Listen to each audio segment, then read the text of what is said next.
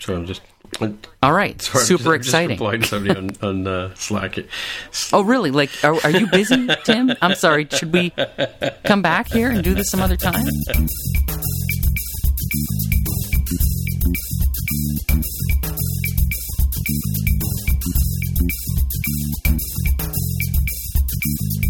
Hey, everybody, welcome to episode 65 of the More Than Just Code podcast. My name is Tim Mitra. I'm in Toronto, Ontario, and I'm joined once again by my co host, Aaron Vay, in Whitby, Ontario. How's it going? And I'm also joined by my other co host in Seattle, Washington, Jaime Lopez. How's it going? Alrighty, so Sorry, Jaime. I just totally stole your thunder there. I, it came out. I didn't know what happened. No, it's fine. Set a trend and everything. Just work with it. how's it going, eh? How's it going?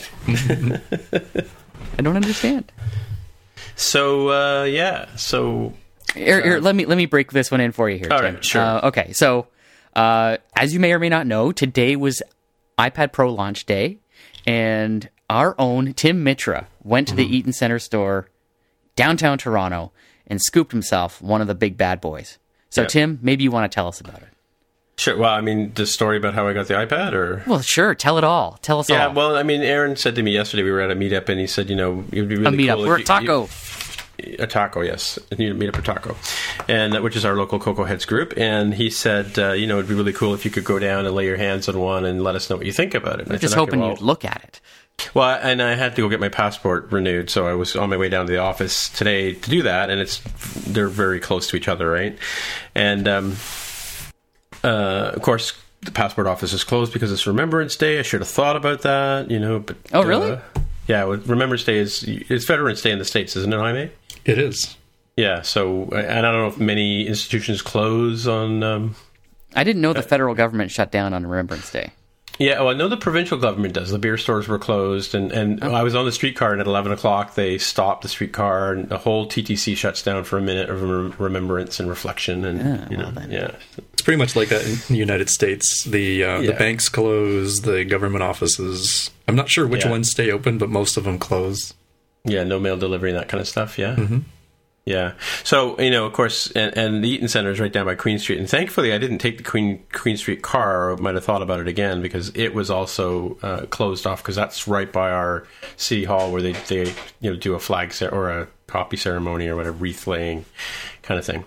Um, yeah, so so the Eaton store was there, and I, and I was on my way to another appointment, and I and I stopped in to see if they had any on display, and I walked through, and of course there was no iPad Pros anywhere. Apparently, they will be on display on Friday, by the way, if anybody wants to go down and check them out at the Eaton Center.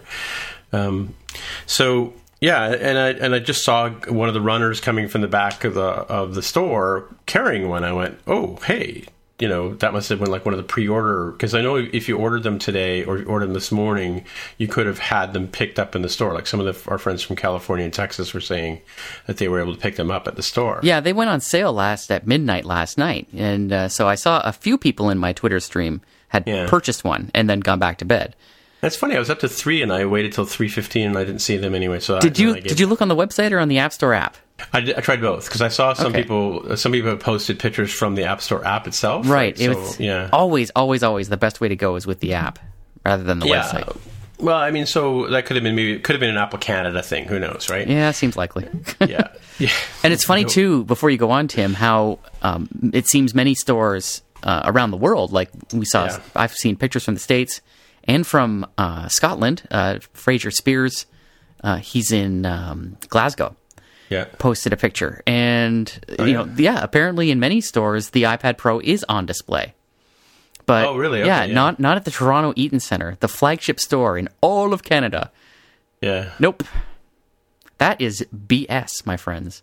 Uh, Wow. Probably not as big a pile of BS, not steaming as much, Yeah. not not as odiferous, let's say, as the fact that there's no pencil and keyboard available for another month. I'm hearing. Well, So, that, yeah, that's that's also what is Canada. up with that? that's also the other retail store as far Oh. as Canada's concerned. Yeah. Hashtag other Apple Store. Yeah. So, um, and, and so is the pencil and keyboard not available in the states today? Not available well, anywhere, no matter who you okay. are. Yeah. Yeah. Well, I, I'm rocking my pencil by FiftyThree, and I'm loving it. So. Well, you're gonna are you gonna get a pencil from Apple? Pencil by Apple? Uh, yeah, you know, like like you know, the, the pencil works really well, and and the palm. I think um, Dave DeLong mentioned that the Palm Rejection. detection is is part of the OS. So Okay. I've been able. To, I've been using it for the last couple of hours, obviously, and, and, and not had any problem with putting my palm on the on the iPad directly. So on the iPad Pro. So anyway, so coming back to the story was, uh, you know, at three thirty, I'm th- sitting there thinking, you know, good, there's probably going to be none left when I go back to the Eaton Center, and uh, sure enough, all the space grays were gone. Right, you just went. I walked up to the guy at the front of the store as the, as I was told to do the, in the morning, but I couldn't, didn't have time to do. And I said, "Do you have any left?" And he showed me they had stock on the gold and the and the silver. So. What the hell? I'll take a silver, please. You know, and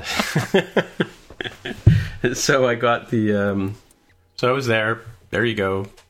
You know, put AppleCare on it. You know, added our HST, which is our government tax of thirteen percent, and sticker shock. You know, Total Credit- total bill was you said seventeen hundred. seventeen. Yeah, hang on. Look, tell you exactly what it is. I have my Apple, my, my emailed receipt Of course.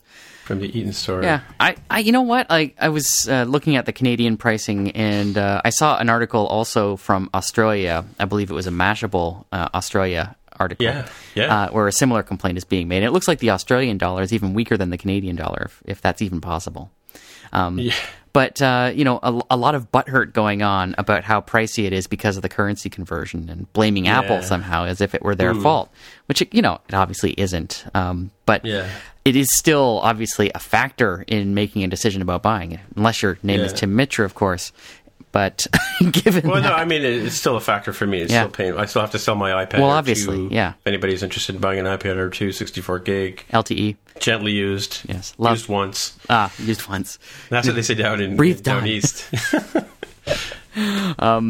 But you know what? Uh, you know, given given what you're, uh, what I've read today, I've read all the reviews, seen the videos, and you know, been paying a lot of attention to this. And Yeah. and given what I suspect you're about to say, Tim, uh, as we talk more about the iPad Pro, I am less freaked out about the amount of money that it costs because Right. I am starting to regard it as uh, a competitor to a MacBook more than Oh, an yeah, alternative to an iPad.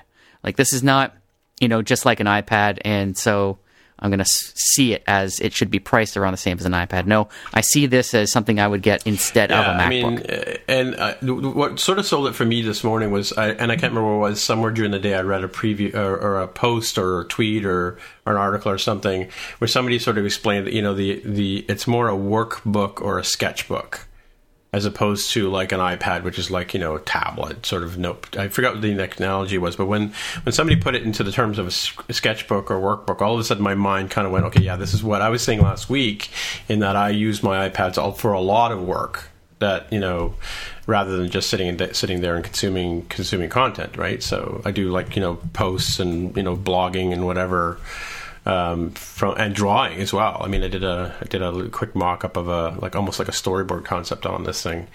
You know, yeah. So yeah. So Ooh. and and because of the size now, it's now it's literally. Oh, here, let me put a piece of paper on top of it.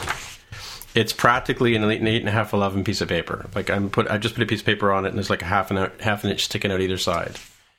So it's it's like sizable, and the the screen is actually taller than a 13 inch. I've got my 13 inch MacBook in front of me here, and it's uh, MacBook Air, and it's the screen is taller. It's it's if I lay it down on top of the MacBook, you would think it's it could just as easily replace the screen on a MacBook, uh, a 13 inch MacBook Air. So size wise, it's a big in. you're you're sort of looking at the iPad Pro through the lens of Yeah, an yeah. artist. You know, you're you're talking about it in terms like a sketchbook and you know an artist tablet and you know a way to express yourself Yeah. artfully. um, but that is that is just one sliver on this great tree Yeah. of possibility for the iPad Pro, right? Like, there's so much more that it can do, or that it that it should Yeah. be able to do. You know, so l- look at the reviews today, and I think there's a consensus out there that it's a great piece of hardware. Uh, it is surprisingly um, lightweight and Mm-hmm. thin for its apparent size. It is also uh, in in its screen size seems way larger than anyone Yeah. expects. You know, you pick it up and you're like, "Whoa!" You know, like that's the impression you get. Yeah. Whoa, right? So Oh, when, when you hold it, when you hold it, but it's good. Like when you're holding it upright, I was playing Geese Squad on it earlier today. It's freaking huge. Like when you when you hold it up, like Right, like in it's a, big. Like, it's like it's incredibly huge. You know.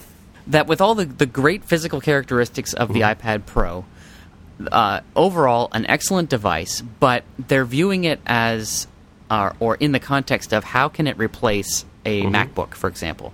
Uh, can it replace the desktop? And the answer is, is to them anyway, a no. It, it's No. not there Yeah. yet. Uh, they don't actually don't say not there yet. What they're saying is that this thing can't replace a desktop. So if you're thinking about it that way, stop thinking about it that way. But I think that's an extremely limited viewpoint that they the the yet should be added to this. And there's no fault on Apple's part in the building of the iPad Pro uh, to keep it from being a replacement for your desktop or your laptop, whatever, you know? So there's this is the sort of thing that we've been speculating on for as long as we've been doing this podcast.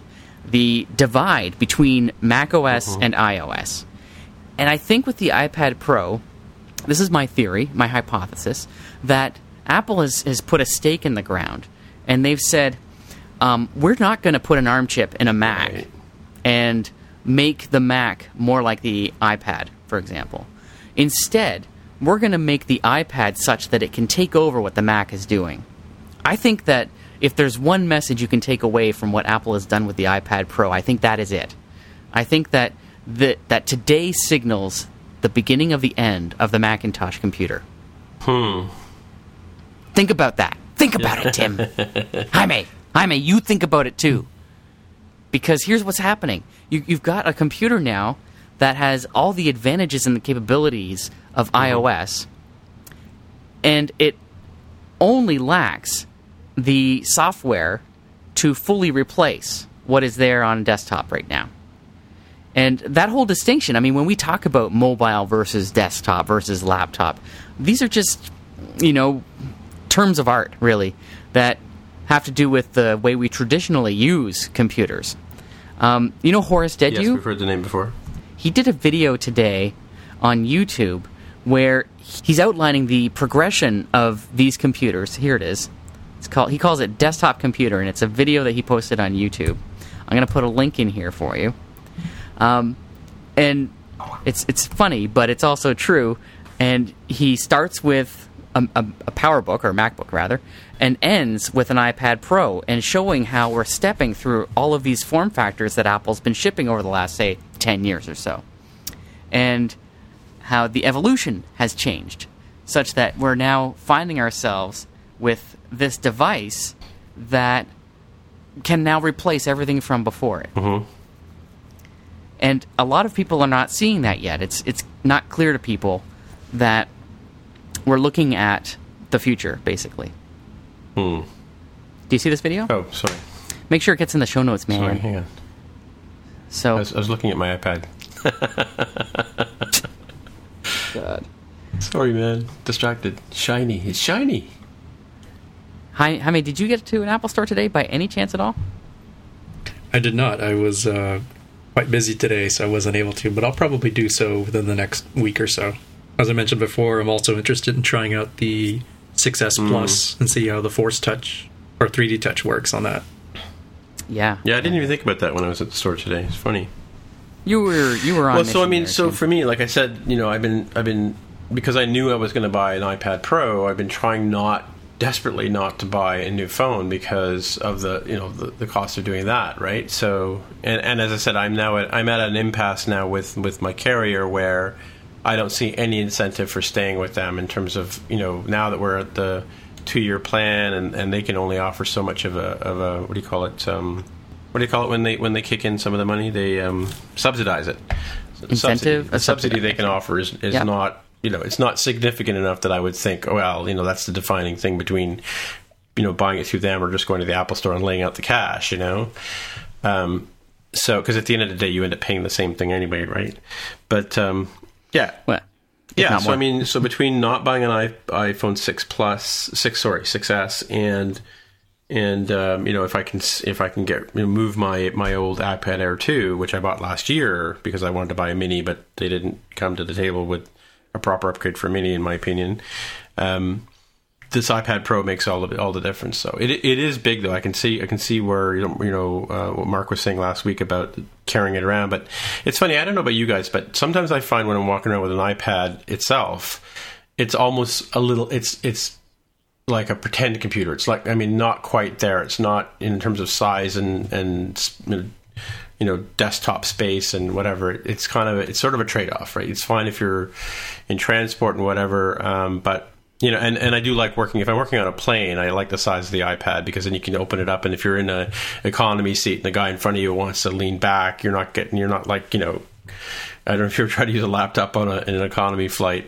You know, you kind of have to bend the screen down and you know, you know, very carefully, very gingerly type on the keyboard, right? So I do a lot of work on on planes when I'm flying, right? But with iPad, it's it's you know you can do a lot of things, and and I'm you know this particular the size of this actually worries me in terms of being able to use it because it is pretty much the size of an airplane airplane tray, right?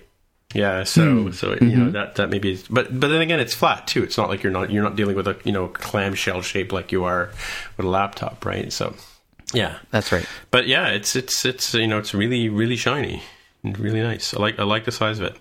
I'm pleasantly surprised with the size of it. I was, kind of anticipating that maybe it wouldn't be that much bigger than a regular iPad, but no, it's way bigger. You know, you can even see it in the photographs when you put the three iPad sizes yeah. together. You see the the mini and the Air are, are mm-hmm. kind of close together, and then the the Pro is boom, well, the, way the, bigger. The, the, actual screen itself, like the the actual bezels are the the if you if you put the iPad on the table in landscape and you put the iPad Air to in portrait, the iPad Air 2 is taller, but the actual screen dimensions are identical height wise. So it is right. whatever yep. this. Yep. It's, it's, not it's double 20, 1024, but whatever that is in inches, you know, it's the same size. But but then it's got that much. Then it's yep. that much wider, right? So right. It, and it, you know, I have I haven't tried the split view yet, but um, wow. I mean, yeah, what are you doing? That's the whole point no, of it. But what I'm saying is, like the split views to me would, would think I would think would be like um, okay. Here's a here's a couple of examples. I can open these guys up. So it's like having like you were saying. Uh, I don't know when you were talking about this six months ago, Aaron. We were talking about having two iPad apps side by side on on on one device, right?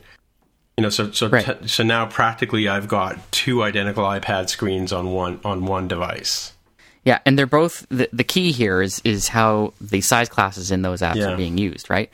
So when you're in landscape on the Pro and you're you've got basically two up, then those two apps are running in a regular size mm-hmm. class, a regular horizontal yep. size class, and so it's the same uh, same view, same rendering as an iPad Air user would see holding their por- iPad in portrait. Right. Yes.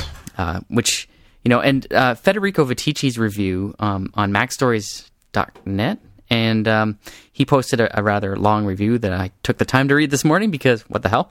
Um, he he made a, a, lot of deal about this because, um, as you know, when apps go into compact mm-hmm. size class for mm-hmm. horizontal width, they uh, they tend to lose a lot of their functionality, mm-hmm. right? You think of uh, like messages, for example, in a, in a compact size, which is uh, to say that this, it's like the same width as you would see on an yeah. iPhone screen held yeah. held in portrait. You know, in messages, for example, uh, the two columns, uh, one of the message list and the other of your actual conversation, gets pushed down to a single column that you have to sure. navigate between if you want yeah. to move back and forth.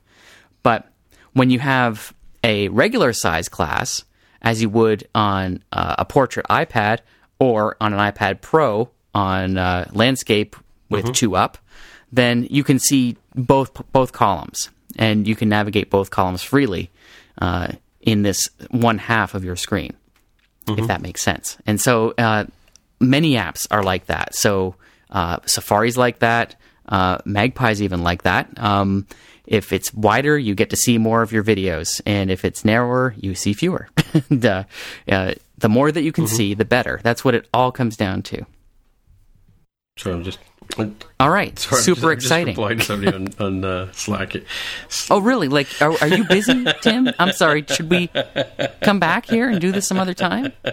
No, it, it's like one of these. It, I don't know if you saw a tweet I put out last week. There was a a comment about um, uh, bad U- UX where you know you have you have something on your screen and um, you you you're about to put your finger down on a button and the device the app does something different and you end up pushing the wrong button and right? moves the button. Well, and I, yes, my reply yes, to that was that. we're looking at you, Apple, right? And literally as you were talking to me there, somebody on Slack sort of said, "Hey, question, blah blah blah," and all of a sudden I was like, I'm in Slack you know and i'm like i didn't you know i really don't want to be in slack right now i want to be like looking playing around with this two screen effect that aaron's talking about while he's talking about it right and yeah it's literally just the, the ux just took over my ipad All right. As long as as long as we're doing live feedback, um, you have the official Twitter client, right?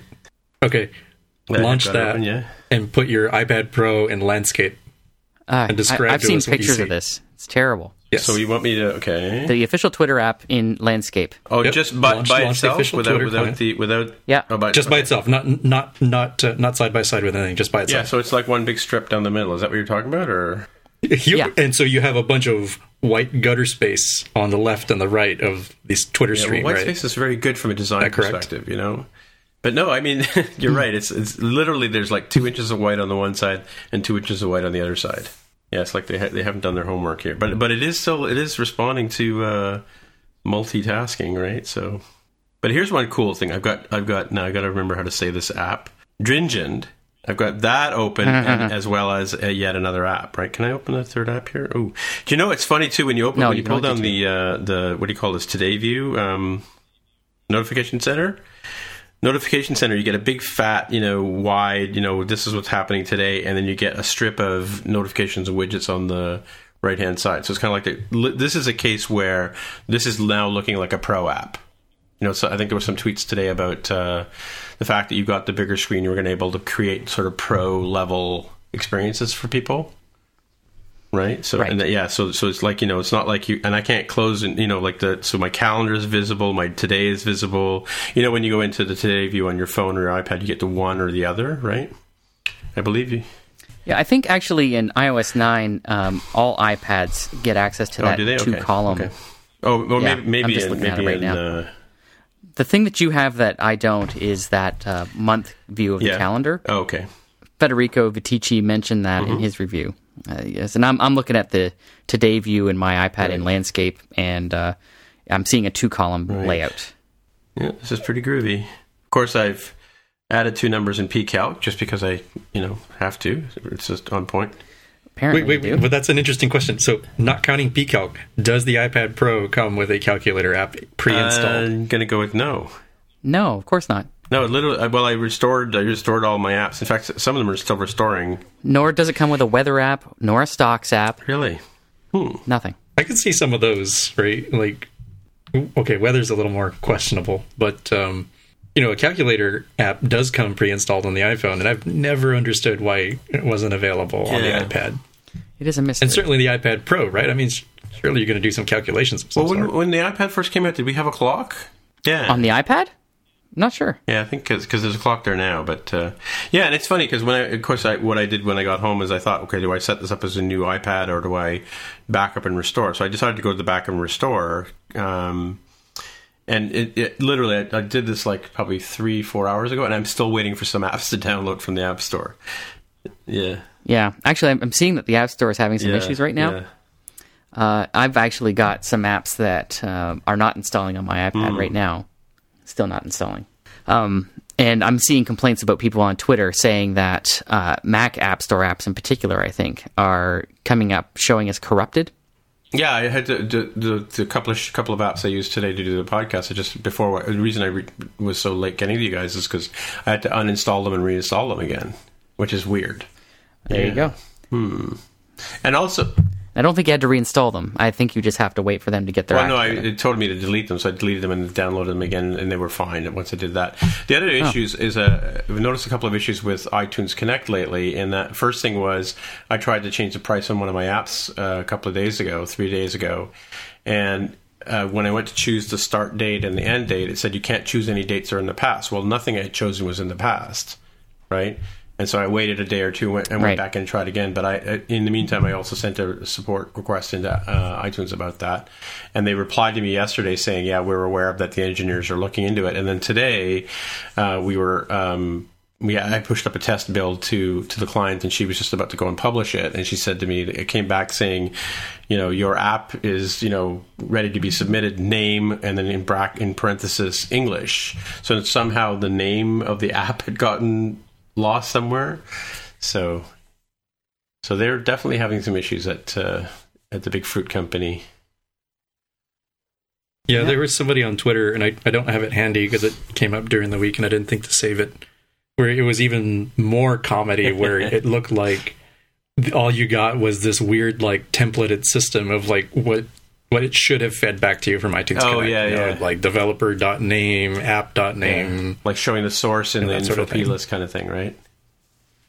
sort of like a like a broken dynamic page that still gave you the the template Yeah. ver- you know, view of what I, was I going vaguely on. remember seeing that. Maybe that was you tweeting that. Yeah, for sure. Hmm. Ah, still in confidence in us. Uh, do you want to talk about like the app situation Sure. on the go iPad ahead. Pro? I posted a link in here. Uh, it's an article from a developer named Alex Austin, and uh, it's called "Mobile App Developers Yes, Are I Suffering." read that one. And it was posted on November fourth. This um, is nothing new to anyone who listens to this show, but I like that it was posted uh, near in time to the iPad Pro launch. So uh, it gives it new life. Let's put it that way. So this article uh, explains some of the problems that developers are facing getting their apps adopted, and uh, it, it serves up some truth bombs that are going to hurt you if uh, if you care about having your app adopted. Because this there's this graph here laying out the adoption rates for the top 1,000 non games in the iOS App Store, and uh, the results are not Yeah. pretty. Uh, the first. Uh, it's it's indexed right It's from zero to one in terms of most adoption, and number one app is course. Facebook. The number ten app, Skype, right, uh, has one tenth of the adoption of the number one app, which which means we're talking about uh, a breakdown here of you know if you're not number one, then you are not going to be a top Uh, ten. did you mention the source of the of these stats? This is Branch, right? Uh, Branch.io. yes, this Branch. Got, the post was originally from Branch, just just so people know that we these are real numbers from a, an analytics site, right? So Yes, very good. So, um, and then of course it gets dramatically worse from there, right? So if you're looking at uh, if you're you know at the 200th position, most popular app, you have vanishingly less. Uh, I think it was one in one thousand or something like that. yeah, it, it quickly gets there. The the the top, sorry, the one thousandth most popular app uh, by the rendering of this this graph here is an app called Pixable. You're at just 0.02 percent of the total adoption of the first. That uh, you know suggests that you know people are not installing apps Or not finding them in yeah.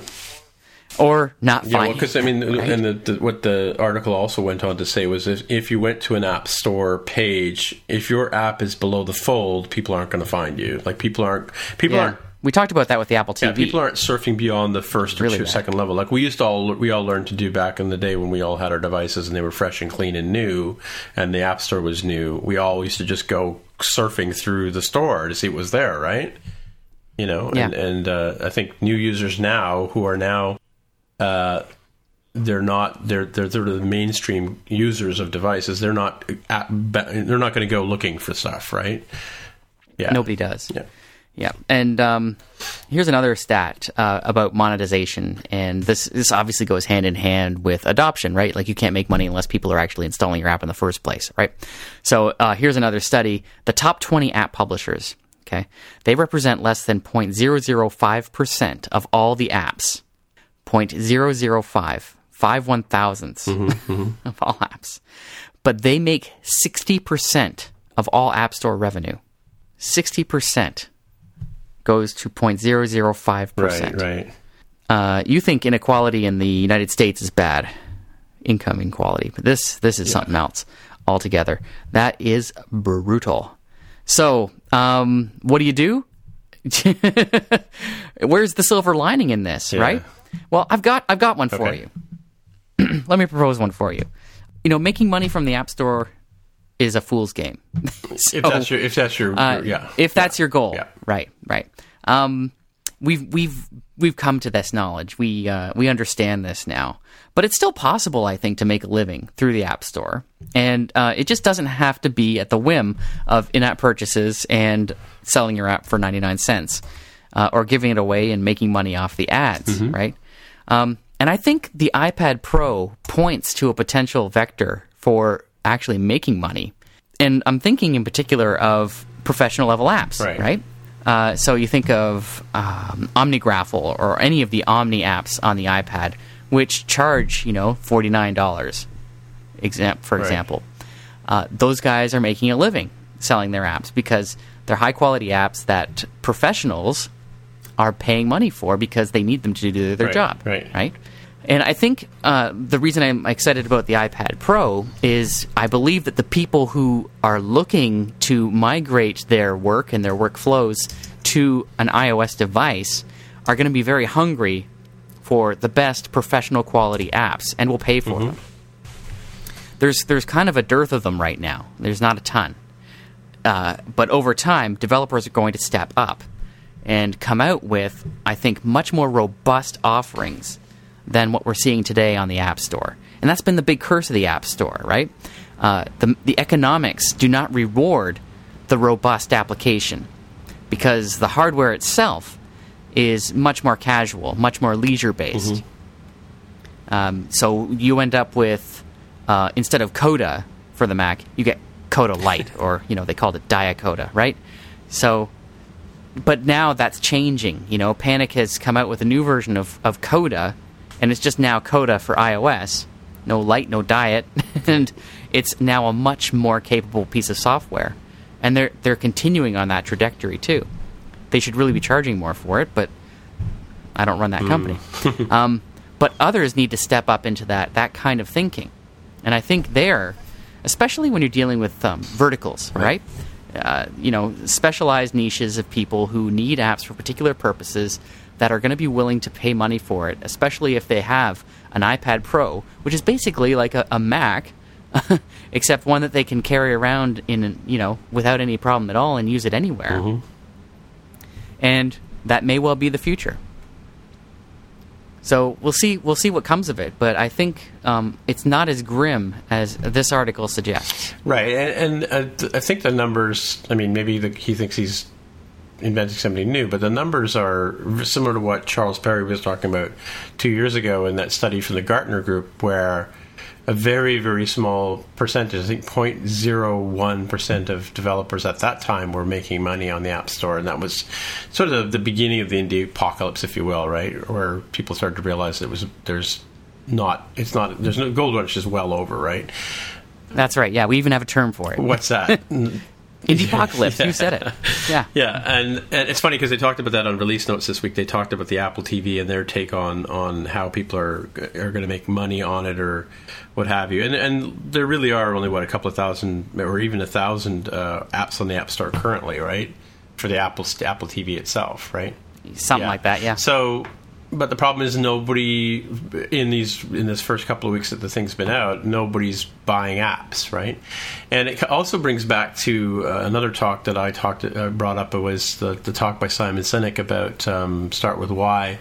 He in in his talk talks about uh, the adoption curve where, and this is sort of what we were talking about last week with, with the Apple Watch. You know, all the developers and all the early adopters will selling to early adopters is not a challenge. Like you're gonna you're gonna sell ten percent of the market without you know without falling getting out of bed because you can't you're just going to trip over those users it's getting into the getting past between the, the early adopters and the mainstream is the challenge getting people to buy beyond there and so i think now the app store apps iphones ipads are sort of in that sort of middle range now where now it's become it's just it's it's almost like anyone's game. The the big players who are already, as this article points out, the ones who are already above the fold, you know, who are already there in the top, you know, top five rather the top ten, the Facebooks and the you know, whatever you are going to are going to just constantly monopolize the market because as the new users come in, they're told to go to the App Store. They go to the App Store. What's the second app they see on the App Store?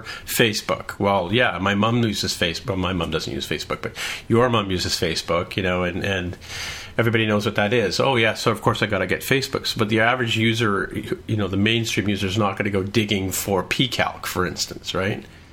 You know, because they're they're not going to unless they know about it or hear about it, they're not going to go and get it, right? So the only ways that people are going to find apps now are through the traditional uh, methods that have worked since Adam was a boy: marketing, you know, television commercials, uh, newspaper commercials, billboards, and that kind of stuff. And that costs a lot of money to to to get into and make and make a, a living off, right? So Absolutely true. Yep.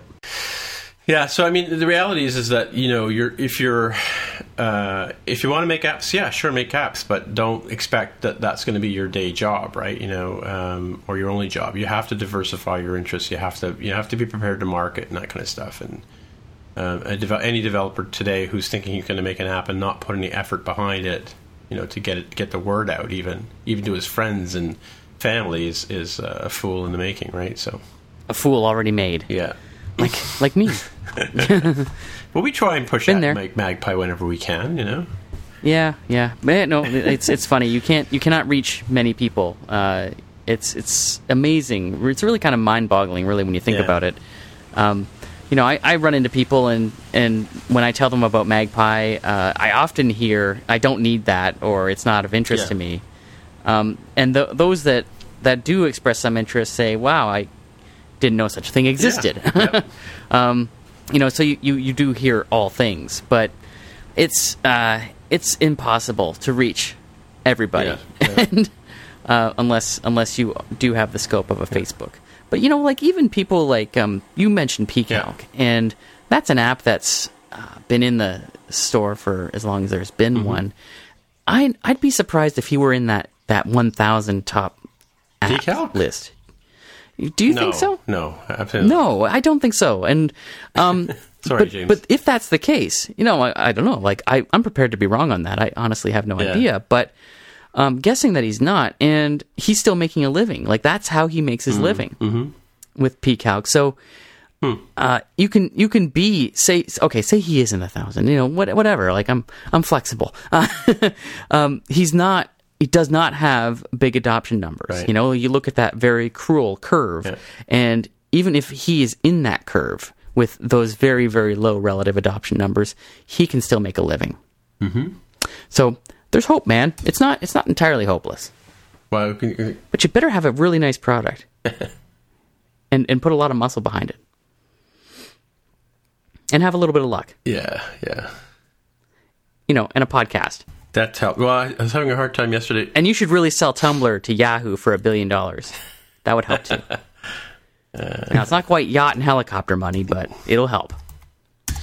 Yeah, well, what can you say? PCalc here. I don't Here know. go. I don't know, man. PCalc. Let's see the, the best calculator. I'm just going on App Annie here to see if I can get any statistics on it.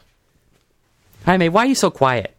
Do you hate us now, I'm man? just taking it all in and Taking it in. Um, What's been on you your know, mind, Jaime?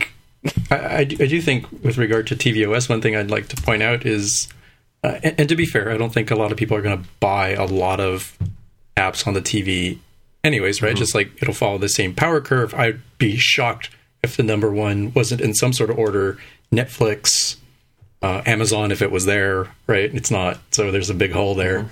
Hulu, you know, MLB, like the ones that you would expect to see would be hugely um, adopted on first day, and then well off to the right is, you know, whatever the equivalent of Pixable is. But I think one of the things that also made things worse is I, I really do feel that Apple completely dropped the ball with the UI for tvOS on um, on the day of release, and it, it made it a little bit better in the subsequent days. But not having categories show up, and you know, considering that they do have a, a, a somewhat less than optimal way to use a um, virtual keyboard on there, right? You go left to right in this long single strip Yeah. instead of a two dimensional grid with wrapping amongst the grid, right? Um, I think that makes things worse. Like it's, it just looks like, oh, there's no apps unless you happen to know the name of an app or you get lucky as you start typing in and it's like, oh yeah, um, what's it? Uh, Plex. That's the one I was thinking of. Right? They they weren't in there on uh, day one. I think they're on the second or third day. But there was another Plex competitor that happened to have Plex in its name. Yeah. Right? Like that's Simplex. Simplex. Thank you. Like that's that's baby pants. That's that's amateur hour. There's zero reason why they couldn't have had categories. Like it, it doesn't like the charts. I could understand, right? It's like oh, the charts heavily influence what happens, and I could see where they're like, mm, let's get some usage first before we let the charts do their damage, deciding who the winners mm-hmm. are. Right? I, I, I can understand the the editorial slant on that, but not having categories. Like and it's apps, not like they don't have the info. Apps. Yeah, you know, like they, it's there. You know, like that that data is there. You know, what happened? I don't know. This is the same company that didn't, you know, push out the pencil and the keyboard on the same day as the iPad Pro launch. Yeah, yeah. Balls get that dropped. That weird. I, I, assume, I assume like manufacturing problems or something because at least the keyboard and the pencil are new things. There's yeah. nothing new at all for no. tvOS apps, like, no. you know, as an app store concept. But, I mean, the, the, the thing with is what what's happening in the Apple TV is, and and again, they talk about this in release notes as well, and I'm going to use their point in that that people don't know that Apple's push is that there are now apps on TV, but the average consumer who sits in front of a TV doesn't even know what an app is. So there's going to be a paradigm shift. And, and as Jaime is trying to sort of say here, you know, there's a paradigm of, of what do you do on your television? You use, use Plex to manage your media. You know, you use uh, Netflix to watch shows mindlessly. There, in Canada, there's Shomi and Crave TV, which are now um, syndicating uh, content back to TV. And I'm sure, I think it's Hulu in the States is a similar type service in, in the United States. Right? I don't know if there's other, other things like that, uh, Jaime, where they bring back, you know, previous seasons of shows similar to how Netflix does? You have services like that down there? Yes. So Hulu is the one that's owned by NBC right. in the United States. Right. Not sure about availability outside of the, the states, yeah. but um, not at they all. have a lot of partnerships with NBC. With, doesn't with know where Canada companies. is. Yeah. yeah. Well, it is a national broadcasting company, not the international oh, broadcasting right, company. Yeah, right. And, and and and you know what? Three, two, th- three quarters of the people in SNL are Canadians. Okay, guys, come on, come on, focus. So my, my, my, point is that that that uh, there there's a paradigm of, of things you expect to see on a, on a television today, right? And what's going to happen over time, and and it may or may not, it may not it may take a while it may never take off and that is that's what apple's putting their money behind is that there's going to be a paradigm shift where some apps are going to come along and they're going to create a new paradigm for for Apple TV, and some apps are going to come along and make a new paradigm for Watch, right? And some apps are going to come along and make a paradigm for iPad Pro. Like the people who are going to buy iPad Pro are, you know, the people who, who call themselves artists and sketches and architects and engineers and what have you. They're not your average guy who wants to play Crossy Road, you know. Um, that's exactly right. Yeah, so so they're they're kind of they're creating this thing, but the thing about it is it, we're at such early days. Like I, I keep coming back to 2008, right when the App Store first launched. A handful of guys made made some money. You know, same thing with the web, where the web was ten years ago, or yeah, when when Facebook and those guys and MySpace and you know Tribe and Meetup. I remember Meet. I, you guys probably all use Meetup now, right? Meetup was trying to be as popular as Facebook 10 years ago. I had a Meetup account 10 years ago. And and it, nobody was signing up for it, right? But now everybody, you know, you go to any. You, how many meetups do you guys go to on a regular basis? Because you get notified through Meetup. It's now it's now it's catching on in terms of how, uh, but it's taken a while to get there, right? So, um, but there's going to be a new paradigm, and I don't know what it is, and I don't know what it looks like, but it's going to be something is going to come out of the Apple TV apps on the Apple TV, and something's going to come out of Watch as well, and who knows what that's going to be, right? But you know, so we it's kind of hard to sort of look into our crystal balls and figure out where where this is all going. But I think it is going somewhere, and it's not going to be where it is today, right? I mean, we're last week we were talking about, um, or last week, but last couple of weeks we've been talking about getting rid of cable, right? As an example, right? I'm still you know tethered to my television through cable, right? You, Aaron, are no longer te- haven't been for nine or ten years, right? I don't know how long it's yeah, been. A it's been long a long time. time. Yeah. So I mean, you and and you know most of the like it, same thing with home phones, and I still have a home phone that sits here and calls my alarm company every couple of days, whatever, and the telemarketers call in and leave me messages which I'll never listen to, right? And yet every single one of my kids, you know, I've got my both both of my boys are married and they've both got you know adult wives and, and they've got young babies and stuff like that. They don't have a home phone They use their cell phones, and, Oh, and, yeah, and that yeah, that's that's, right. another paradigm that's shifted, right? Like you know, Yeah. w- My own mother doesn't have a home phone anymore, well, there you go. So, but I do. That's crazy. but I mean, so you know, but if you think about it, like you know, I remember back in the day when you know the only way you could actually get a hold of somebody was to go to the kitchen, pick up this corded thing, and talk to you know somebody on the other line, and and you could only get a hold of them if they were at home. I mean, that's you know, it's a joke by Louis C.K., but that's where it was. You know, uh, how old am I now? So like, I guess thirty-five years, forty years ago, that's that's how we communicated with each other. Now we have these devices. I can communicate with you guys twenty-seven times a day without thinking about it. You know. We are quite familiar with the capabilities of the devices in our pocket. Yeah. So um, So you're saying what's going to happen next for the watch, for the TV, for the iPad Pro, and it's, uh, it's right now it's all wait and see, right? Like Pretty that's much. the thing. We don't know pretty yet, much right? something something's You know? going to take. I mean, it, like like Snapchat is like. You know, we're now talking about how badly Snapchat's doing in the market. Three years ago, we didn't even know what Snapchat didn't exist. You know, Yeah. So there's opportunities. yeah, That sounds like opportunity. for sure. and nobody snatched it yet. Like I mean, it's it's especially true on the watch. I Yeah, think. yeah, oh yeah. We and, and it's definitely true on the Apple TV, but it hasn't been that long, right? Yeah. But we do not see the watch as a huge uh, opportunity yet because Not the way the iPhone we haven't seen was. Anything step nothing, in. Nothing no. is nothing. I mean, and and that's I, I, I almost get angry with people when they when they they expect you know Apple's going to come out and Tim Cook's going to walk on the stage and you know the Red Sea is going to part and this device is going to flow up through the middle. You know, like, and I remember Steve Jobs repeating, "It's a phone, it's a iPod, it's a, a widescreen video iPod. Exactly. And it's a breakthrough internet And he had to say it communications three device. times before people went, "Oh, oh, I get it."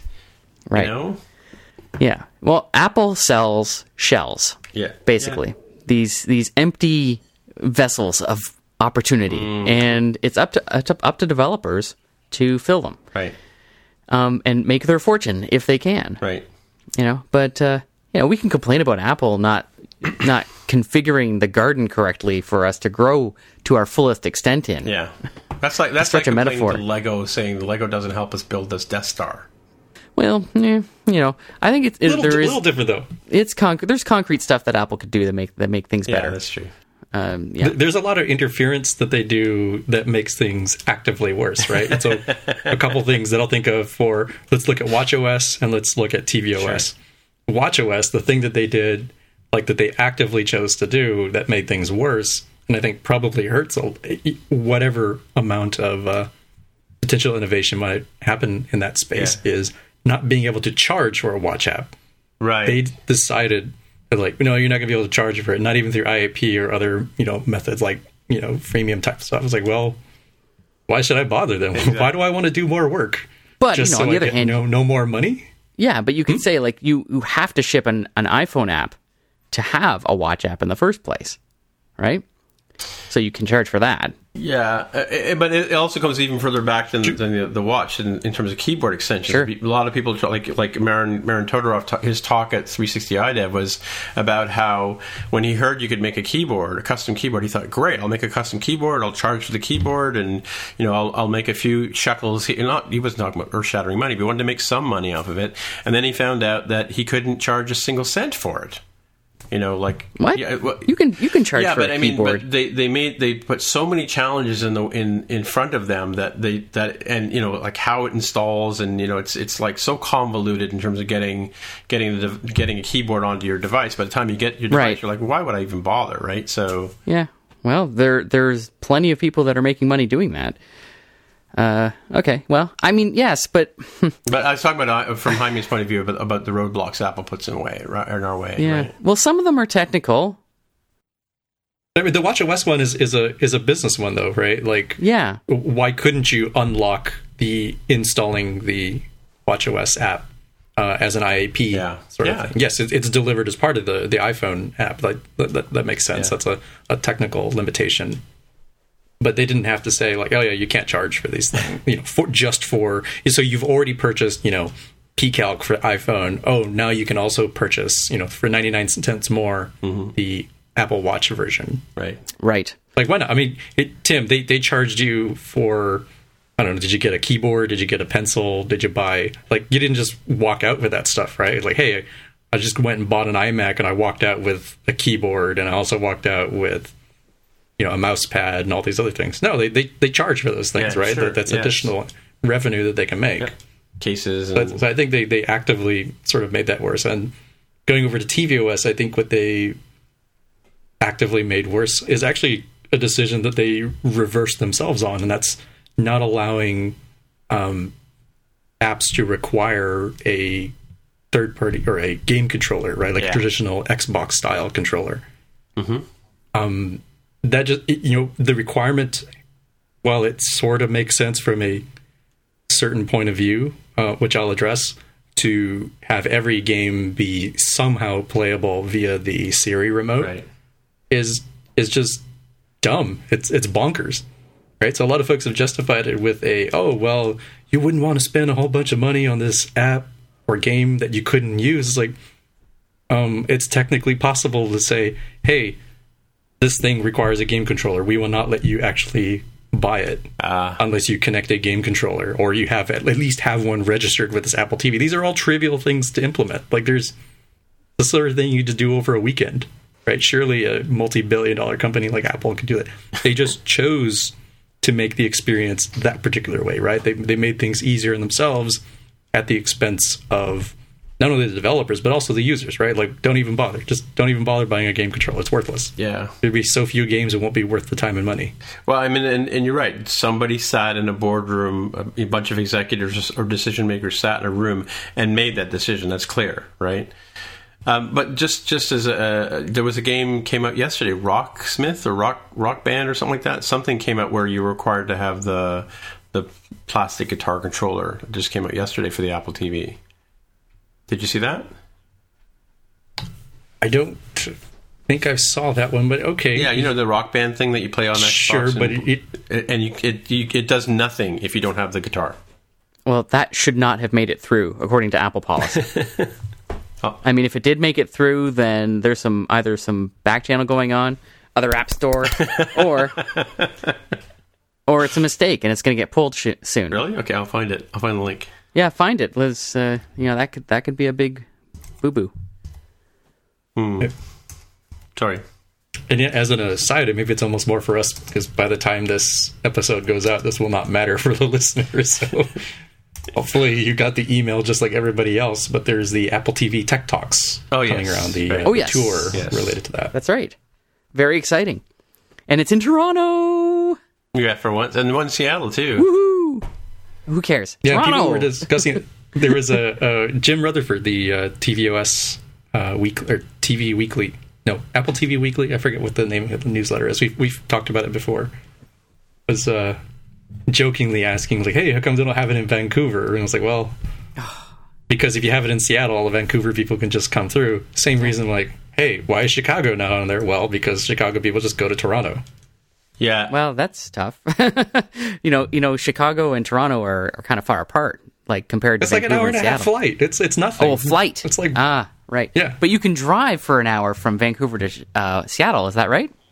no, it's like three and a half hours. Oh, is it? No. yeah, I don't know if you've ever been to Vancouver, but the people of Vancouver don't want to leave Vancouver. I lived in Vancouver for a year. Um, yeah, uh, that's funny because it's like a, an 11 hour drive from T- Seattle, sorry, Chicago to Toronto. Yeah. Uh, so that's not exactly the same neighborhood. There's no Chicago date for this? No, so Toronto, Los Angeles, a bunch Austin, Seattle, two days in Cupertino, Berlin, London, New York, Tokyo, and bringing up the rear is Sydney. Oh wait, I had so, I had two pieces of real time follow up. I missed one. I got to go back to that one. But anyway, just on in terms of real time follow up, I just pasted in a link there for Looking at it now. Guitar Hero Live launches for Apple TV, but game gamers will need a guitar controller to play. You real time live reading here. Do do do do do do do do do do do do. I can't focus when you're doing that song. Oh, sorry. I was just trying to entertain the uh, the listeners. That's no, this isn't. no, this is This, wrong. this is a bogus loophole. Okay, so I'm going to read the uh, for those of you who are driving or doing other activities that, where you can't stop and, and look at the show note. This comes as a bit of shock since Apple has a policy that games for Apple TV are not required. to use an MFI controller, it must be able to be played with the Siri remote Must alone. be able to be played However- with the Siri remote alone. Yes. However, the, the Guitar Hero Live is not technically a MFI game controller, and it's a custom peripheral that doesn't work with any other game except for Guitar Hero. They're they're calling that a loophole. This is crazy. Well, there you go, this is just like there's nonsense. your loophole. Who if you this can, stuff? uh, Oh, I don't if you can know who wrote it, afford but- to make your Wow, own if that custom if this thing that's not actually a stays in the store, game So this just is controller, contravenes the policy you guys BS. were just talking charge. about, right? oh, it totally does. Yeah. Yeah, just because the spirit of this policy is that you should be able to use anything you get from the App Store with your Siri remote. Right. Right. right? Like that's the spirit of the policy, right? Doesn't that make sense? Who cares if the controller is an MFI or not? Sorry, what's an Made NFI? made, made for iPhone, oh, okay. right? So like the um, the Steel Series uh, game controller that Apple is officially sanctioning Yes. uh, is is an MFI Hmm. game controller, Mm-hmm. right? So uh, their but their policy, Apple's policy, is that if if your app, game, whatever, um, can't be controlled with the Siri remote, then we can't let it on the App Store. And that is a perfectly sensible policy. I mean, you could you could hate it, you could disagree with it, Yeah. Yeah. um, but it is a sensible policy. I can see why they made that decision. But this contravenes that policy directly, blatantly, brazenly. And so if this if this thing stays in the store, and it probably will too, because it's Activision, right? Like Yeah. other app store, and you're looking at something that uh, Apple is making an exception on. And I, you know what? I hope I hope people download this and get furious, but it's probably free. Is it free? Uh, I'm now. not sure. Okay, I'm, I'm going to look at the. Oh, there it is. You, you lost- can't look at the Apple link. TV. lost the app. link. There we go. It is, of course, free Uh huh. uh, with in-app purchases to unlock for fifty dollars. But the guitar itself, right? is fifty dollars? no, ninety nine dollars, and it's it's available on the Oh. apps Apple Store. Well, so Apple gets a kickback for that. I don't know. This all feels like horse manure to me. Yeah. Orc mischief. Or mischief. It's orc mischief. What do you think, Jaime? I so I just railed about the fact that like that's it's a terrible decision that I didn't think that it was good for game developers nor was it you know good for users and then we see this Yeah. Yeah. Sorry. I- this is definitely a table flip moment I'm like come on guys like I know we joke a lot about you know the other app store on this show but this It's is real. full on calls it out like Tim Cook might as well just come out on stage It's the and, Guitar like, giving us App the Store. bird and say hey you see this guy over here from Activision Blizzard who just acquired um, my homie. King, the makers of Candy Crush. Uh, yeah, Right. they're better than you. Yeah. They will Yeah. always be better than you. Yeah, they're about We're gonna treat Uh, them. Make sure you drop your sixteen hundred dollars on your WWDC ticket next year. Okay, thanks. Bye. Yeah, they're Yep. they're above the fold. Tim Cook flipping the bird to developers Let me everywhere. pretend that you care about me just as much as you do these other companies. Just uh, you- you're hurting the uh, the you know false reality that I have this Right. cone of silence. Not cone of silence. The um, Your oh delusions. gosh, what is it called? Delusions. yeah, Yeah. yeah, Exactly. yeah. This is a California knife in the back. yeah. But do you remember remember when he talked about this like with last the last keynote he was at? He was pr- practically rubbing his hands together in glee, going, "Oh, look at the money I'm going to make off of this." I I called it right, you know. the other real time Okay. follow up I wanted to, to throw out there, which I f- forgot about, was uh, I did find some some daily rankings for PCalc. Okay. on the App Store, and it, they are in utilities. They are in the top 100 uh, worldwide, and in the top 500 in 89 countries. Sorry, in 10 countries they're, they're in the top top 100, and in they're in a they're they're in they're 109 in 109 different countries. Eh, they're Yeah. in the top 1,000. So. And that's for the paid version of PCalc. There's also I can tell you what the free version's doing. Hang on one sec. well, the free version doesn't matter. Um, Yeah, it's, and it's going to be. you don't have to refer to yeah. James Thomson as they. Uh, Yeah, he's just one he. guy. So yeah, okay. So uh, I stand corrected. He is within the top thousand. Seems quite handily so. Yeah, no, and and, could, and and that's pretty cool. I mean, that's that's kind of neat neat stuff, right? So it's not like he doesn't exist at all, like most of us do on the uh, on these stat pages, right? That's for sure. Yeah, I wonder how Magpie's doing. Let's have a look. Anyway, um, what else do you want to talk about here? Do you want to do picks? Uh, well, It's looking like time. hang on. There, yeah, it's true, but there were there were Well, a quick note that I'll just jump in with is um, now we can invite more testers in test Yeah, flight. So yeah. Apple bumped it up from 1,000 users to 2,000 users. Okay. And the the bi- the builds last from 30 days to 60 days now. That's the other thing. Oh, that I didn't see that. They, Yeah. they didn't have that. In Oh, the do they? How, how many days? 60 days Oh, now. good. Yeah, because they keep expiring me. Um, why don't you lead us into your Dropbox thing? Yeah, so Dropbox just came out with its new V2 of its API that you can use to interact with it as an app, mm-hmm. right? And as an interesting point here, they've dropped Objective C as a, a supported path, right? So they, of course, there's interoperability with Swift, but it is a Swift API, Right. um, just full stop. So you, if you haven't, uh, you know, tinkered with Swift at all, like you're going to have to if you're a Dropbox developer. So I thought that was kind of an interesting line in the sand for them to draw. So this means that if you're if you're writing if you want to use a Dropbox API, you have to write the whole thing in Swift, or you can use the interrupt interoperability and still use Objective C. No, apparently you can't. Uh, see, this is the funny thing. I'm looking at the Dropbox forum Oh. where people are actually complaining. Uh, if you see that, uh, you, you posted the link, Jaime, to uh, Michael Tsai's uh, summary of it. And it appears that having. Okay, so uh, real talk. If you're using an Objective C app, you cannot call the Dropbox API because it's it's not only written in Swift, it is unable, I guess, because of a lack of a bridging header or something. I'm guessing uh, it you cannot interoperate with it, and it appears to be a mistake on the part of the Dropbox developers. Oh, really? Hmm. Well, I do know that there's some issues with interoperability where you can come from Objective C to Swift with a lot of different types. Um, yes, but coming back, they're actually think coming yeah. back. You can only use strings, if I'm not mistaken. Some, Well, they they're um, you know well those those things toll free bridge, but Yeah. uh, they need to. The one one Dropboxer here is mentioning this. Um, he's I can't believe I'm reading this. Okay, for those who haven't tried it yet, I just tried, and this is a developer Dropbox. I just tried and believe that we'll need to expose the Swift classes to Objective C explicitly by inheriting from NSObject and adding the at Objective C decorator. right. Whoops. they didn't know that until now.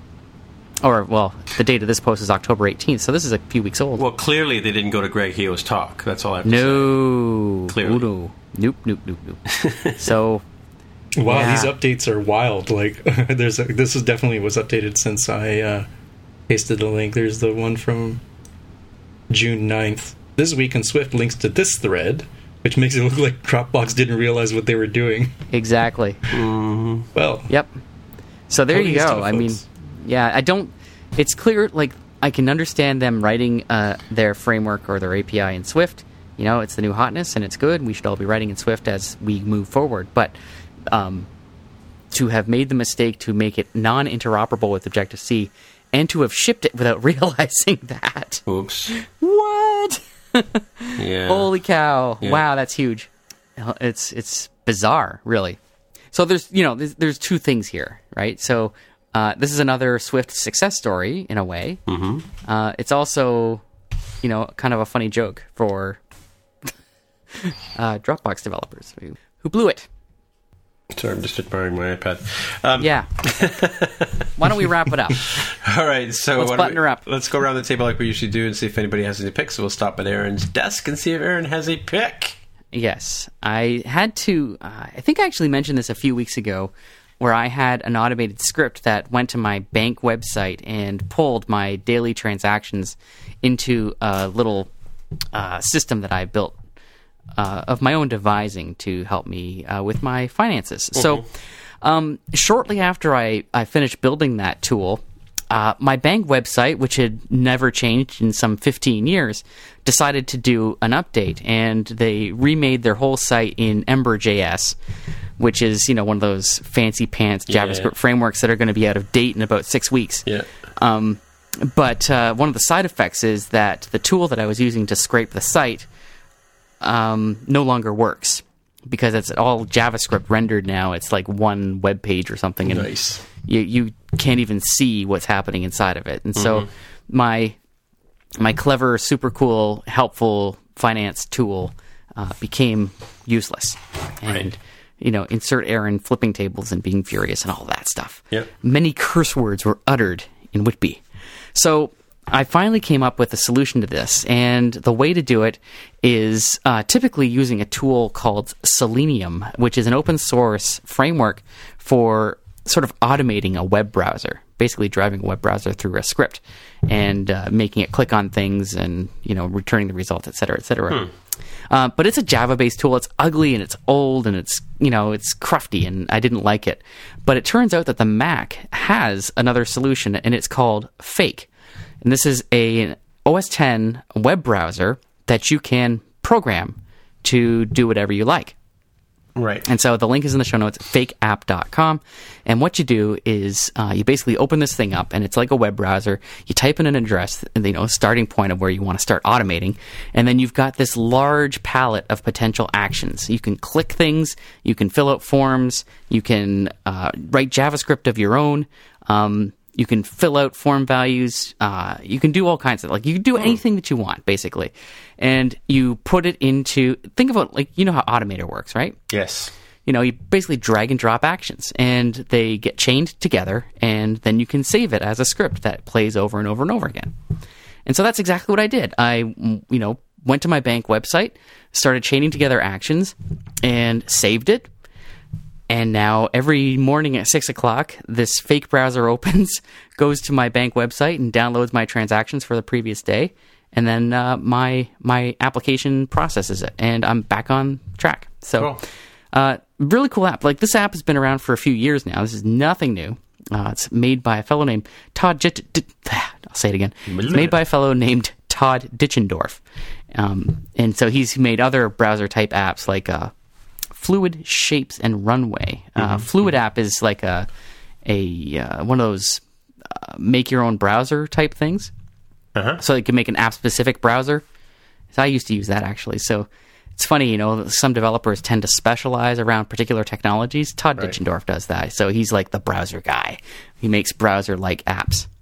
Um, so if you're interested in doing anything like that, um, you know, there's a lot of potential use cases.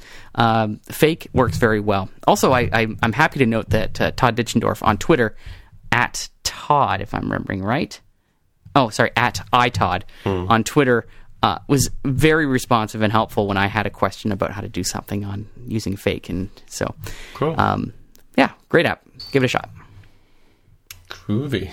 It, it's funny. I'm looking at some of those uh, diagrams he's got here that he's in this uh, Shapes app, and they look very similar to the ones you see on the Apple documentation. Hmm. Hmm. Oh, it's a diagramming app. I see. Yeah.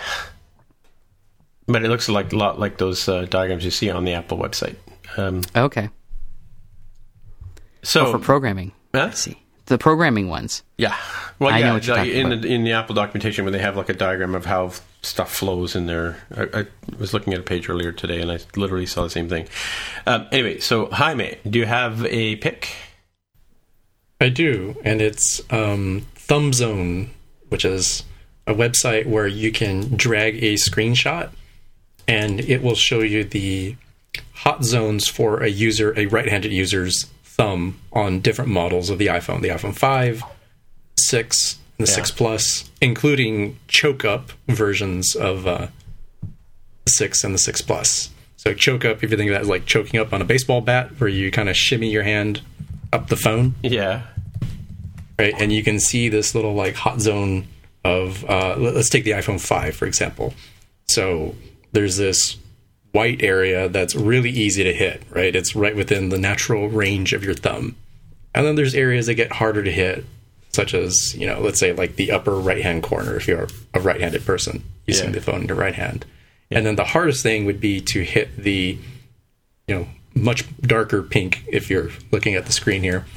Now, should I be using which this is on the my, back on, my, on an iOS device or?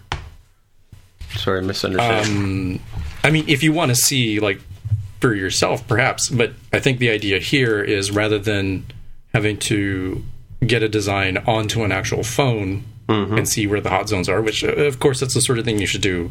Anyways, it, it's a little harder to iterate to just pass things through, you know, onto the device back and forth, back and forth. But if you have a okay, what if we put the button here, and you can try it out on your screenshots? Like, oh man, that button's going to be really hard to hit on a six plus. Right, Look where it extends out to. Like, okay, well, what if we move it somewhere else? Oh, okay, that's that's not so bad, right? Something for folks to consider because I will have to say that um, it can be a little bit hard to use the six plus, you know, one headed way if an app didn't properly do the slide gesture, you know, pulling from the left edge to go back. Right. Like it really sucks having to pull out your basically your other hand and just go tap the back button, or put the phone down, meekly go tap the back button. So just something for folks to try out. It's not a not a huge tool. Um, maybe if you got these as a template of some sort, it might be useful as well. So I'm totally misunderstanding what you're talking about here because I'm looking at thumbzone.co, right? Yes, so But I'm on my it, it would be helpful if you, Yeah. Yeah, that's Yeah, okay. so So, the- you can just drag a screenshot so- then. yeah. So So drag a screenshot. Oh, I see. Oh, yeah, duh, just just duh, make a okay. screenshot of Yeah, something you have yeah, on your phone, yeah. right? Yeah, I've got something. Yeah, yeah. hang. Like that's what I did. I took a screenshot of uh, Twitter and I, I follow, I follow you. tossed it onto here um, from the six plus. Okay. and I look and I say, yeah, it's uh, actually kind of hard to go compose a new tweet because it's all the way up in the upper right hand corner. Thankfully, the back thing isn't as bad because I don't tap the back button. I usually slide over from the left to go back. Sure. Okay. Alrighty then. Oh, here's a simulator screenshot. Here we go. Okay, let's try this one. Sorry, just uh, I was curious because I, I wasn't sure. It does, it's not very clear to me that it, that it's actually a, a web form. Oh, there we go. And so that Yeah, so the- it's- oh I see. for- so for the- those so of the- you so this sort of are- shape, yeah, Yeah, so for those of you out there, it it just says check the thumb. It's a very minimalist kind of page. It says drag your screenshot to check if you're in the hot zone. yeah. So if you're not familiar with the um, the tweet that's referenced below in the uh, in the footer, um, it may be slightly confusing, but that's why I'm explaining it here. See, the idea is it shows you the hot zones for a right-handed person as to Right. what would be easy to hit, what would be harder, you know, what would be kind of awkward were you're moving against the natural biomechanical way that you were intended to use your thumb. Hmm. Interesting. Yeah, because that was the, the big marketing thing about the iPhone 5 is that they made it the right size for your thumb, right? And then they came out with these crazy sixes. They retconned it. They what? They retconned it. You familiar with the term retcon? No, I'm going to ask you what that means. Okay. Are you going to tell me? Oh, sure, I guess. Yeah. Um, they they remove it from the canon. Let's put it that way. Okay, follow you. I think uh, the first time I ever heard it was with Torchwood. Jaime, are you on board with this stuff? Yes, retcon I'm much more familiar with from uh, comic book continuity Yeah. as retroactive um, continuity, where like Iron Man is, you know, no longer from um, the Vietnam War, like he actually got injured in um, Afghanistan or something. I think. Right. Oh, right, I Right. forget yeah. what right, the modern take is. Okay, it's actually, I'm looking up the etymology of it. It's retroactive continuity, as you said. Uh, it's found in Elgin Frank Tupper's 1974 book, The Theology of Wolfgang Pannenberg. Wolfhart Pannenberg, sorry. And so there it is. Now, retcon. And that- yeah, it's applied broadly in comic books, but I also saw it in Torchwood. Now, That's, Torch, think, where I Torchwood is a Doctor Who spin off, right? That's right. Yeah. Okay. Yeah. And they had a drug that they called a retcon. Um, so there you go. That's where I heard about it. But it's it's obviously much broader than that. That was supposed to be an in joke that I was supposed to get, but apparently I didn't I see. years ago. Hmm. Okay. So my pick is uh, sitting down to lunch today with one of my nephews who's just turned 13, and he was showing me this game that he was playing that called Smashy Road, which I'm surprised Charlie didn't know about. Do you know about Smashy Road? Well, no, it's just you know I can see where this is going. oh yeah, that so that's so. In my defense, you asked me a totally different question I before. did you? Well, uh, before I, I wasn't show. sure if you'd picked. You'd asked me if I if I'd made it a pick, which Yeah. which I have not made it a pick before. But but are you that's different from me being you- familiar with it. Okay, so uh, the the next question was going to be: Is are you familiar with it? Anyway, so the gist of this game is again, it's it's in the in the voxel style, so it looks very similar to, to Crossy Road. In fact, there is a Smashy Road which looks it's more of a uh, played in portrait mode and looks more like Smashy Road, but this one's played in landscapes called Smashy Road Wanted, and literally, it's like uh, what was that game that uh, Driver that used to have on the PlayStation, where you know you have this car, you're you're a wanted criminal, and you're in a car chase, and the idea is you drive and avoid all kind, and you can you know bump into other cars and there's ramps you can flip over and end up on your your roof. And immediately as soon as police cars see you you're you're you're a bad man uh, Aaron. So people are the No, are Tim, gonna you're a bad man. They're going to start chasing you. And you have to and you literally it's like a, the left and right turning and you know you've got left turn left turn right and and you've got your foot on the gas and away you go. And you just drive around and wreak havoc in this little uh, voxel world where you take out trees and there's you know ambulances and tanks and whatever and again similar to the uh, crossy road metaphor you earn new cars and then some of the cars are even more better like some of them are uh, indestructible tanks and so on and so forth you can get like a formula Okay, one okay. car that drives like stink Yeah, yeah, yeah. Okay, what's this thing called again? Tell me the name. You're not giving me a link, so you gotta I gotta search for it. Like some Smashy kind of- Ro- I did the links in the show notes smashy road wanted Sorry, what's the So I'm looking at the mechanism for playing here? Is it is are you is your car smoothly running voxely um, in an isometric way, and you swipe to to change the you, lane? you don't swipe in? you actually tap left and tap right above the where you see L if you click on the second screenshot there's Oh, like an L and an. R there Yes, I see that. So you're the little red, red red car in that screenshot there, and you're just whipping along that road at like you know 120, 150 sort of thing, right? So it's like Spy Hunter. Yeah, and you, and you literally come to a and you know you run on a road and you run into buildings and you know and the the cops try to box you in and So this is act- it's not actually. I mean, it has some commonalities with Crossy Road, but the most the, the thing it steals more than anything is the name, right? yes, definitely. Look at the IAPs. They're like four fifty nine a pop. yeah. What? Yeah, top in-app purchase is Tank Destroyer, which sounds interesting. Yeah. Is the Crazy. there. And if you go to if you go to uh, if you go back to the App Store and look at Smashy Road, which is the one that came before, it's much more vertical, like the uh, like uh, Crossy Road is, right? Well, well, this is Smashy Road. this is Smashy Road colon Wanted. There's another Smashy Road that's a different game altogether. Oh, this is a sequel. View more by this developer. Okay, let me go to that. Oh, so is it by Holy the same monkeys. developer? Oh, there it is. I see that. Okay. Ah. Oh, there you go. They've iterated oh, no. on. Yeah, they have because that those looks a lot more like Crossy Road. Yeah, yeah. But obviously, they specialize in the car racing genre because that's uh, other than Impossible Bre- Breakfast, they've got. Uh, Oh I don't know. I don't know, Tim. Man, I gotta say that uh, I feel know a little what? dirty. I'm a little just saying, dirty. I'm just saying, play it and judge after you play it. Okay. All right. Fine. I I mean, because I'll you know, like, word for it. Crossy Road is like Crossy Road is like Frogger. You, you you jump four times and get smashed by a truck, you're dead, right? Yeah. This one, at least, you get to play for a couple of minutes before you're dead. Uh, okay, if you say like, I, I get some playtime out of Crossy Road. Less frenetic, but it's, right. it's a fun game. It's a cool little uh, little time waster. Tell you, it, it had better be distinct from Crossy Road. or I'm going to be a little upset here.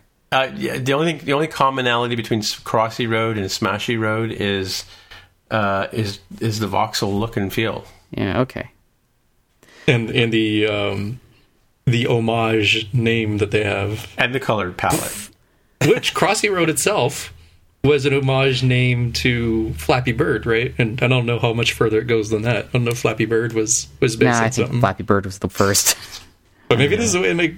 You know, we, we talk about ways to make money here. Like, look what these folks have done, right? I mean, Yeah. God Almighty, no, how many this is not how I the operate. beast Hyman. top in-app purchases could you get? So here's a, a free app idea, free game idea: Crunchy Robe, and the idea is it's an isometric view, and if It's you remember sushi, and back all you to can when eat you were sushi little, lunch. no, no, so Oh, Crunchy, crunchy Robe roll. is See, that would be different. Crunchy Robe, not roll, because Crunchy Roll is uh, certainly trademarked by the uh, the anime streaming company. Um, so crunchy robe. the idea here is it's essentially an endless hallway where you are a small child and it's the middle of the night. You want to go get a midnight snack, but you got to walk past all of the open bedrooms of all of your your kin, right? so imagine it's like and your, Christmas and your time sleeping dog too. Yeah, yeah. and you're trying to go through and you know like the wooden boards kind of crunch a little bit so you it's almost like uh, if you've ever played metal gear solid it's a spy game where you have to sneak in the shadows and and wait and then okay sneak past okay and then wait and then sneak past Yeah. Here you go free idea crunchy robe Crunchy robe. Did you ever play Sheepdog and Wolf? No one ever did Well, you know, you know the uh, Looney Tunes where they've got the sheepdog who guards the sheep, and they have the A classic. um, coyote, and uh, so it's Ralph and Sam at the at the time clock. Well, I guess whoever came up with the game couldn't get the rights to use the name, so they ended up calling it Sheepdog and Wolf, and it's literally the same characters, right? And there's a the the sheepdog has this radar mode where his head tilts towards you and away from you, and as as he tilts towards you, he's more apt to hear your your your steps. So you have to sort of you have to you can either walk or you can tiptoe to go and try and steal a sheep and lift up the sheep and carry them away without getting spotted by this by the dog. And of course, if he hear, hears you or whatever, he runs over and bops you on the head, and you start your your turn over again. So you never played that? It was on um, PlayStation, I think, right? Back in the day. haven't But tried think it i'll have to check it out But I think it was actually a PC game that was ported over to PlayStation. So lots of fun. And it's one of these games where it had like 14 levels or something like that, and, and like rel- most of the levels were relatively easy to pass, and then the 12th level was impossible, right? And it took you like months to get past it. Lots of fun playing games. All right, so I guess that's it for the week. Yes? I think so. So, Aaron, if people want to find you on the interwebs, where would they look? Uh, well, still looking for work. If uh, I got some work, but you know, I, I could always use more. Yeah. we could all use more work, by the way. Yeah. Yeah, who couldn't? Uh, especially if you're buying work. iPad Pros.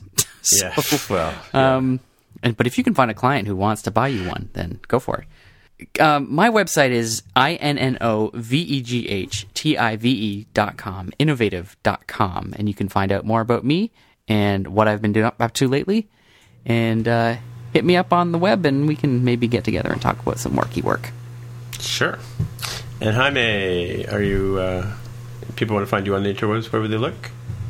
on twitter as at dev with the hair Alrighty. And my name is Tim Mitra. I'm in Toronto, Ontario, and I am T I M M I T R A on the Twitter machine. And I guess that's it for the week. And we'll see you later. See ya. Bye. bye If you want to find out more about the show, you can visit the More Than Just Code website at mtjc.fm. There, you can find the summary and show notes of each episode. We list links to the items we talked about on the show, as well as links to the apps on the App Store. If you like the podcast, please leave a comment on the website, and if you can, please write a review on iTunes. If you're listening on Overcast, go ahead and press that recommend button. It really helps others find out about the show. You can also follow us on Twitter. Once again, the podcast Twitter account is at mtjc underscore podcast. And if you'd like to support us, you can pledge any amount on patreon.com slash mtjc. Thanks again for listening.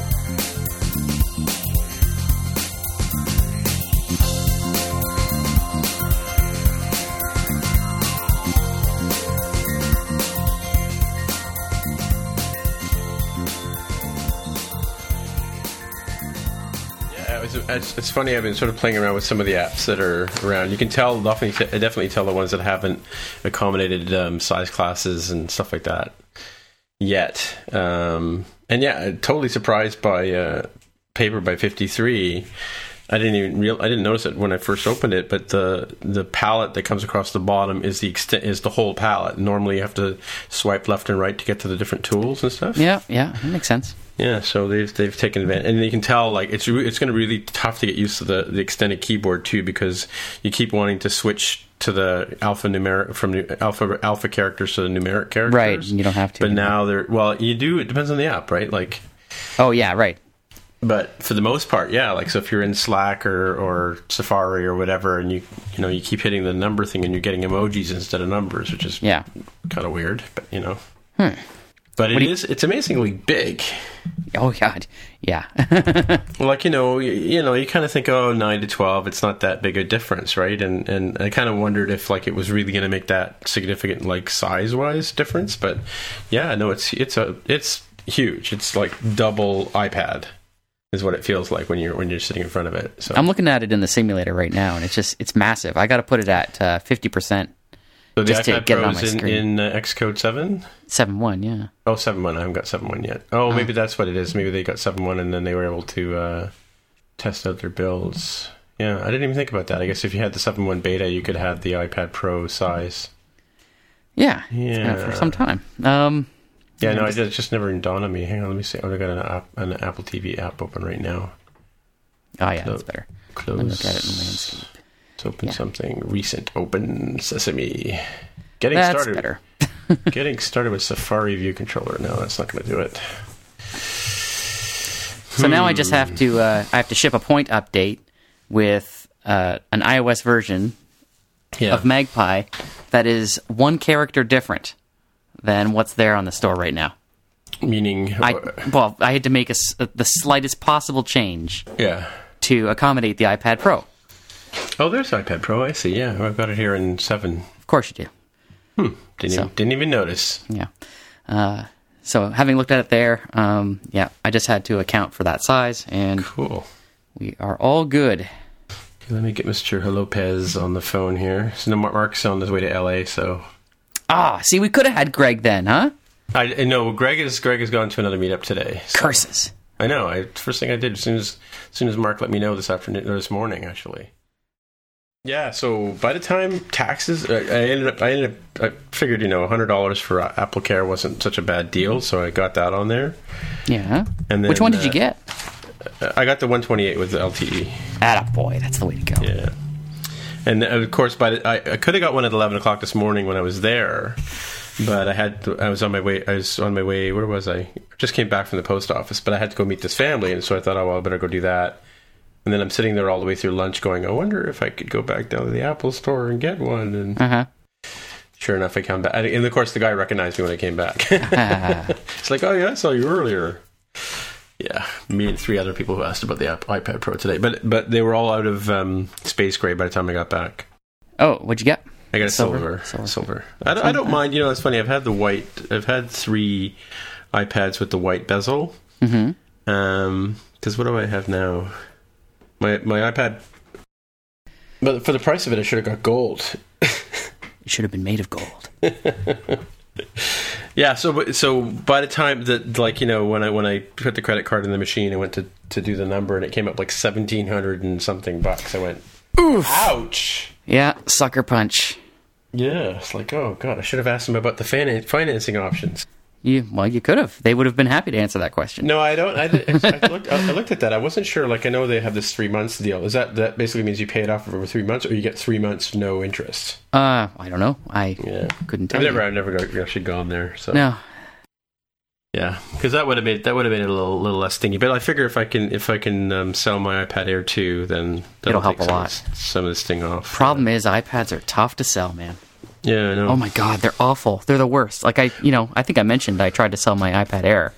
Yeah, You know, first first gen iPad Air, uh, 32 gig LTE. yeah, Um, just couldn't do it.